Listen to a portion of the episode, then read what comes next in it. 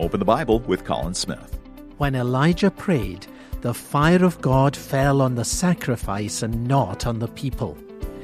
That points us to the cross of Jesus, where God's judgment was poured out, not on the soldiers who crucified Jesus or on the crowds who mocked him, but on Jesus himself who became the sacrifice for us.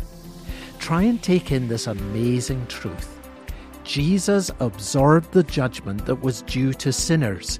It fell on him so that it would not fall on us.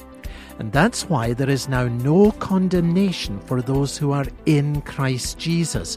Notice the key phrase in Christ Jesus. It's only in Jesus that the condemnation is removed, and the way to be in Jesus is by faith in the Son of God who loved you and gave himself for you. Do you want to know the God of the Bible? Well, then come to openthebible.org.